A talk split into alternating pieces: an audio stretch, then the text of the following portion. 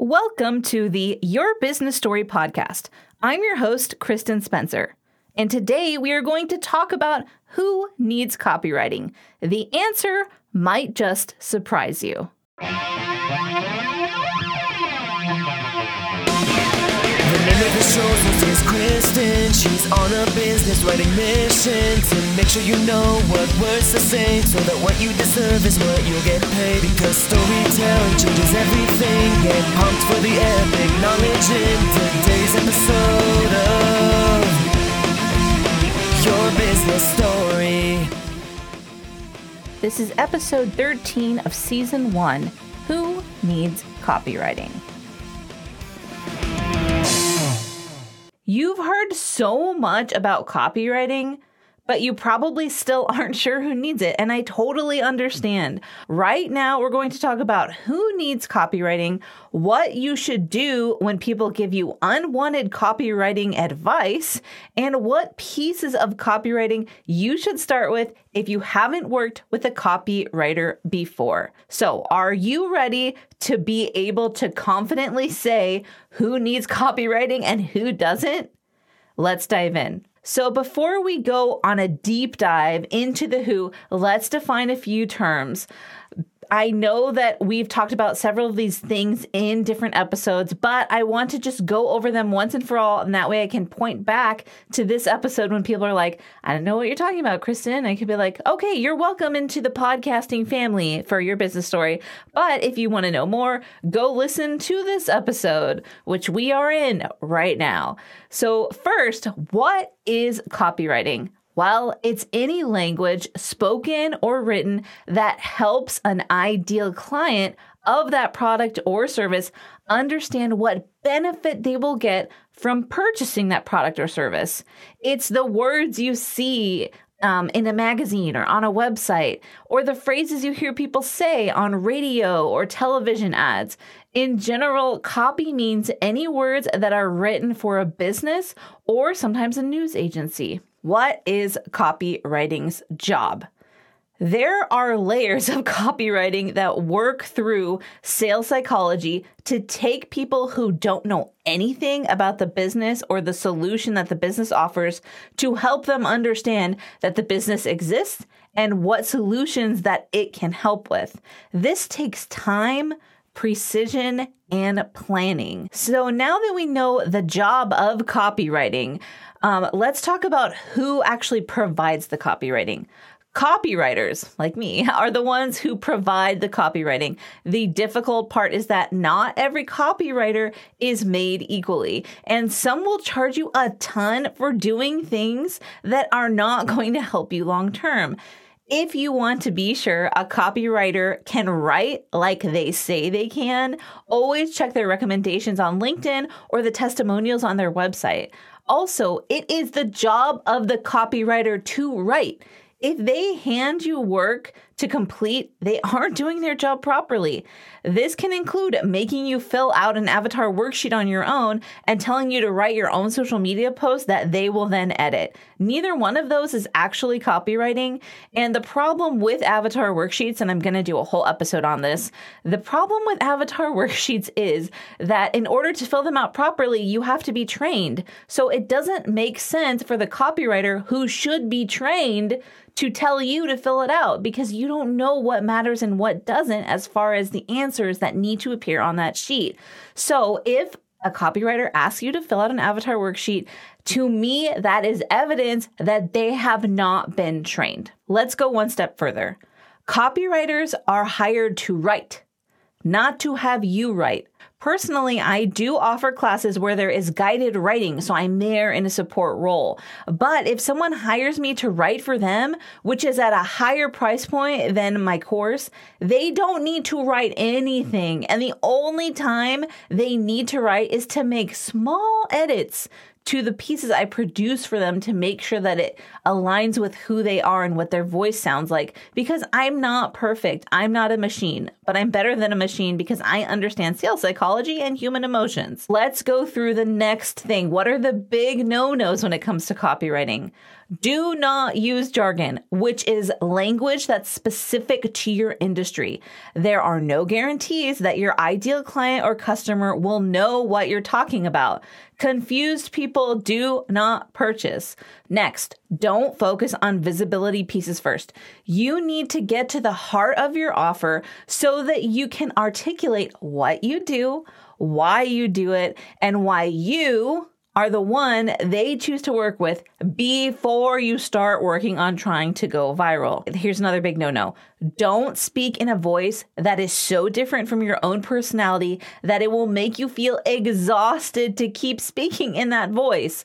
However long your business is around is how long you'll need to communicate in this voice, so make it something sustainable. All right, so what should you do when writing copy or hiring someone to write copy for you?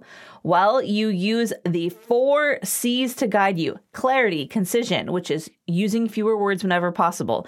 Consistency, make sure that what you say one day doesn't change the next and that you use the same business voice or personality to communicate with. And correctness, did you or someone on your team fact check that article that was written? Make sure that what you say is true.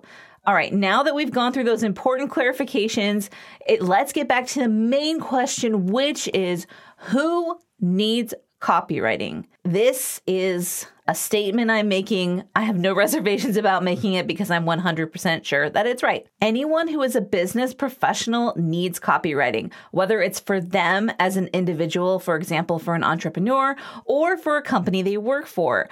Outside of entrepreneurship, businesses will either outsource copywriting to contracted workers, or they will hire someone to work as the copywriter inside their team, inside their business. Think about your LinkedIn profile. You know that title you added that shows under your name at the top of the page? Like for me, it says the copywriting ghostwriter. That's copywriting, that one sentence you use to describe what you do when someone asks about your profession. That's copywriting. The one sentence on the front of the almond milk container in your refrigerator, that's copywriting. And even though I recommend that you hire someone else to write copy if you are not trained as a copywriter, every professional would benefit from having a general understanding of what copywriting is for. So good job for listening to this episode or watching this episode, because you're gathering essential knowledge that a lot of your competitors will not have. So to answer the question, who needs copywriting? The answer is really everyone, but only certain people need to invest money into hiring a copywriter. And usually those people have a strong tie to some type of business. Now that you know who copywriting is for, let's go a step further, because I know there is advice you need when it comes to dealing with copywriters and people giving you unsolicited copywriting critiques. All right, let's take a few seconds for our sponsor break, because their business stories matter too. When people ask what you do as a professional, do your palms and pits start to sweat? Do you break out in hives? Well, don't worry, we've got you covered. Today, you can take Literary Symmetry's complimentary 30-minute masterclass to help you craft your one big sentence so that next time you have 60 seconds to share your story, you know exactly what to say. Because your business story matters. Sign up today at literarysymmetry.com/halfway. And now that Kristen is disconcertingly caffeinated, back to the show. So what should you do when people give you unwanted copywriting advice? Well, if you've worked with someone, a professional copywriter, and they were able to explain to you what they wrote based on your goals, you should trust in their work. Don't let someone else persuade you to change it, especially if that someone is not a trained copywriter with experience in getting their clients' results. For example, almost every time I hop onto a discovery call, people will tell me how to fix my LinkedIn profile. And I had let people tell me, like, I would just be like, oh, that sounds good, I'll implement it. And then I had this moment of supreme clarity where I was like, Kristen, You are a branding expert. You are a trained copywriter. You know how to get copy to convert. Why don't you apply those principles to your LinkedIn profile and just be done with it? Stop changing it every time someone tells you that you should change it. And especially when that person's not a copywriter. For example, I had someone who was a coach who wanted to coach me as a ghostwriter. And they were like, oh, you need to do this, this, and this. And I looked at the copy that they were sending for cold emails, and it was honestly horrific. It was bad. It didn't have any trust, no like or trust things built in. It wasn't trying to change the temperature of the audience from cold to warm to hot, which is cold. People are not solution aware, and they're not aware of you, and hot, they know you can help them and they know you specifically. So they're much more likely to buy. So please stop changing copy that you've paid someone else to write because another person comes up and they're like, oh, you should change it to this. You'll be changing it forever. And honestly, you paid for an experienced copywriter to go through and fix your things and build that foundation of consistency, right? So don't take a step back just because someone else has a different opinion. All right, let's go over the last question for today. What pieces of copywriting should you start with if you haven't worked with a copywriter before? I love this question because this is costing my friends and my future clients a lot of money. And I say future clients because a lot of times people will work with a copywriter who is doing things that are not going to move the needle for their business. And when they find me, they hire me. And normally I give them a tiny discount because I feel bad that they paid $4 or $5, $10,000 with someone who did not care about moving the needle for their business. So this is the thing you need to understand is copywriting has to start with the messaging. Like my mentor would be like, if someone doesn't want to hire me to do the messaging report, that means I don't want to work with them. That's the disqualifier that I have. And messaging reports can be expensive. I have a version of it called a messaging breakdown that's less expensive, and I bundle it into my, my $9,997 package. But what I want you to understand is that if you don't have a basis for future communication, you will be in trouble because you will not be able to be consistent. And consistency is what builds trust over time. And without trust, it doesn't matter how much like will happen because the inconsistency will break apart the trust and you won't be able to make sales. And that's not what you want. So the pieces that you should start with a copywriter are your messaging report or messaging breakdown, in my case, your web copy, your initial email sequence that connects your lead magnet to your low ticket offer or maybe your consulting call. And those things build the foundation for your business.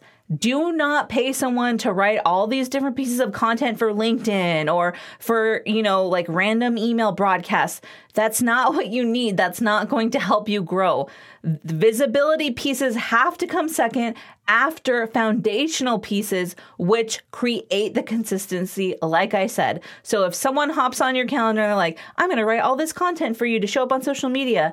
No, that's not the first thing you need. First, you need to establish that firm foundation that you can build off of for years. And that is what you should work on with a copywriter initially. And that's why I have my business structured the way it is. Like, for example, the first thing that people purchase from me is my story vault, where I listen to them, I catch their voice, and I write the 3 most important business stories they need, because those stories are foundational. They will create a basis for everything else they write. Also, they'll hire me to do an offer audit where I come in, I look at the language you're using, I look at the offers you have, and I kind of tear everything apart and build it back together so that it makes sense with the heart of your offer, which I find out by asking messaging type questions. So if you are working with someone and they're like, we're going to hit social media hard. No, that is not step number 1. Step number 1 is establish the foundational pieces. If those are things you can copy and paste on social media, amazing, do it, go for it, which I encourage people with the story vault. I'm like, yes, take those stories, post them everywhere, tell them everywhere, because they're going to help you so much. But don't create all these random content lists of I need to do this and invest all my time in making sure I show up on all these different platforms every day. No, that's not the first step. That step comes later if you really want to see consistent business growth. That's what I've got for today. I want to remind you that I believe in you, you are amazing, and your business story matters. Thank you for listening to my mom's radical podcast. Cool face emoji. And if you want to be radical like my super awesome mom, then you should totes check out her Impact Accelerator.